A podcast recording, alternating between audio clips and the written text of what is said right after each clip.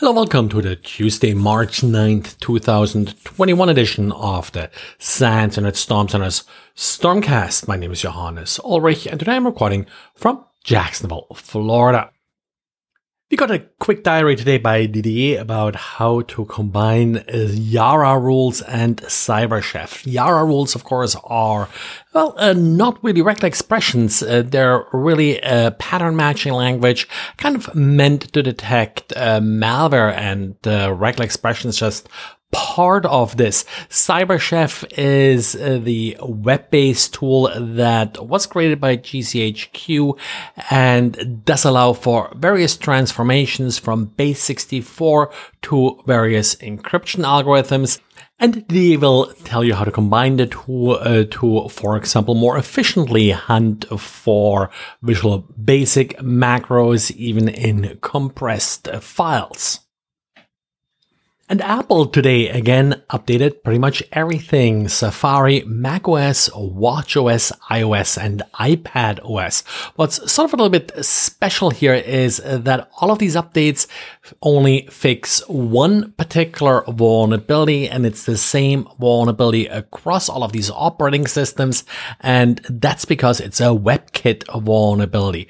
WebKit is the basic library that is being used uh, by Apple uh, to render HTML and uh, JavaScript. And it's actually also used uh, by other browsers. So other updates may be coming. The fact that Apple bothers to release this update just for one single vulnerability may indicate that this vulnerability is exploited. However, this is not stated in Apple's uh, security announcement.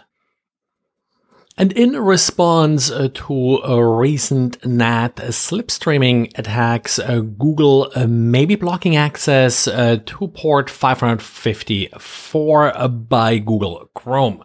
Slipstreaming refers to a technique where an attacker will trick a browser into connecting to an attacker's site on a specific port, assuming that the firewall is dealing with the traffic using a specific application layer gateway or ALG, and then allowing traffic back into the network on various ports.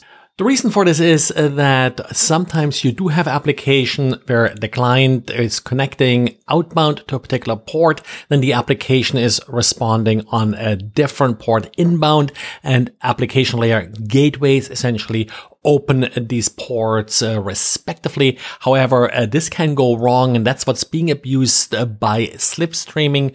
So in response, uh, browsers started blocking hits to particular ports. The problem with this is that yes, you know, most uh, web servers are listening on port 80 or 443, maybe 8000, 8080 and the like, uh, but uh, yes, there are odd uh, applications that listen on whatever port they feel like.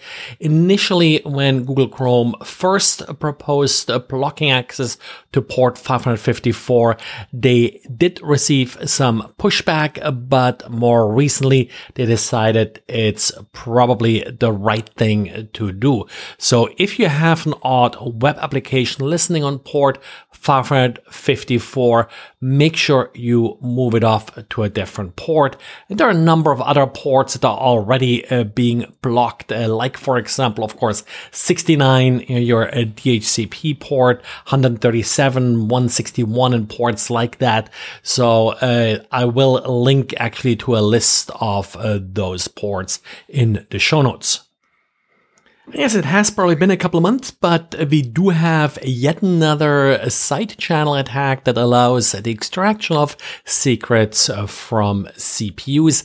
This latest one is using the ring interconnect, which is essentially the connection between uh, different cores, uh, cache, and other components on the CPU itself. And of course, since it's a shared component, uh, by observing uh, the availability of this component, uh, you can deduct uh, various states from components connected uh, to this ring interconnect. The trouble that the research had to go through was that uh, this component is actually not very well uh, documented, so they had to reverse some of uh, this behavior. But they claim they did manage to get a 4 megabit per second side channel working that allowed them to extract, for example, encryption keys. As usual with these attacks, there are probably easier ways to escalate uh, privileges on most systems. But some of these earlier, like Spectre attacks and such, have shown up uh, in some uh, malware code.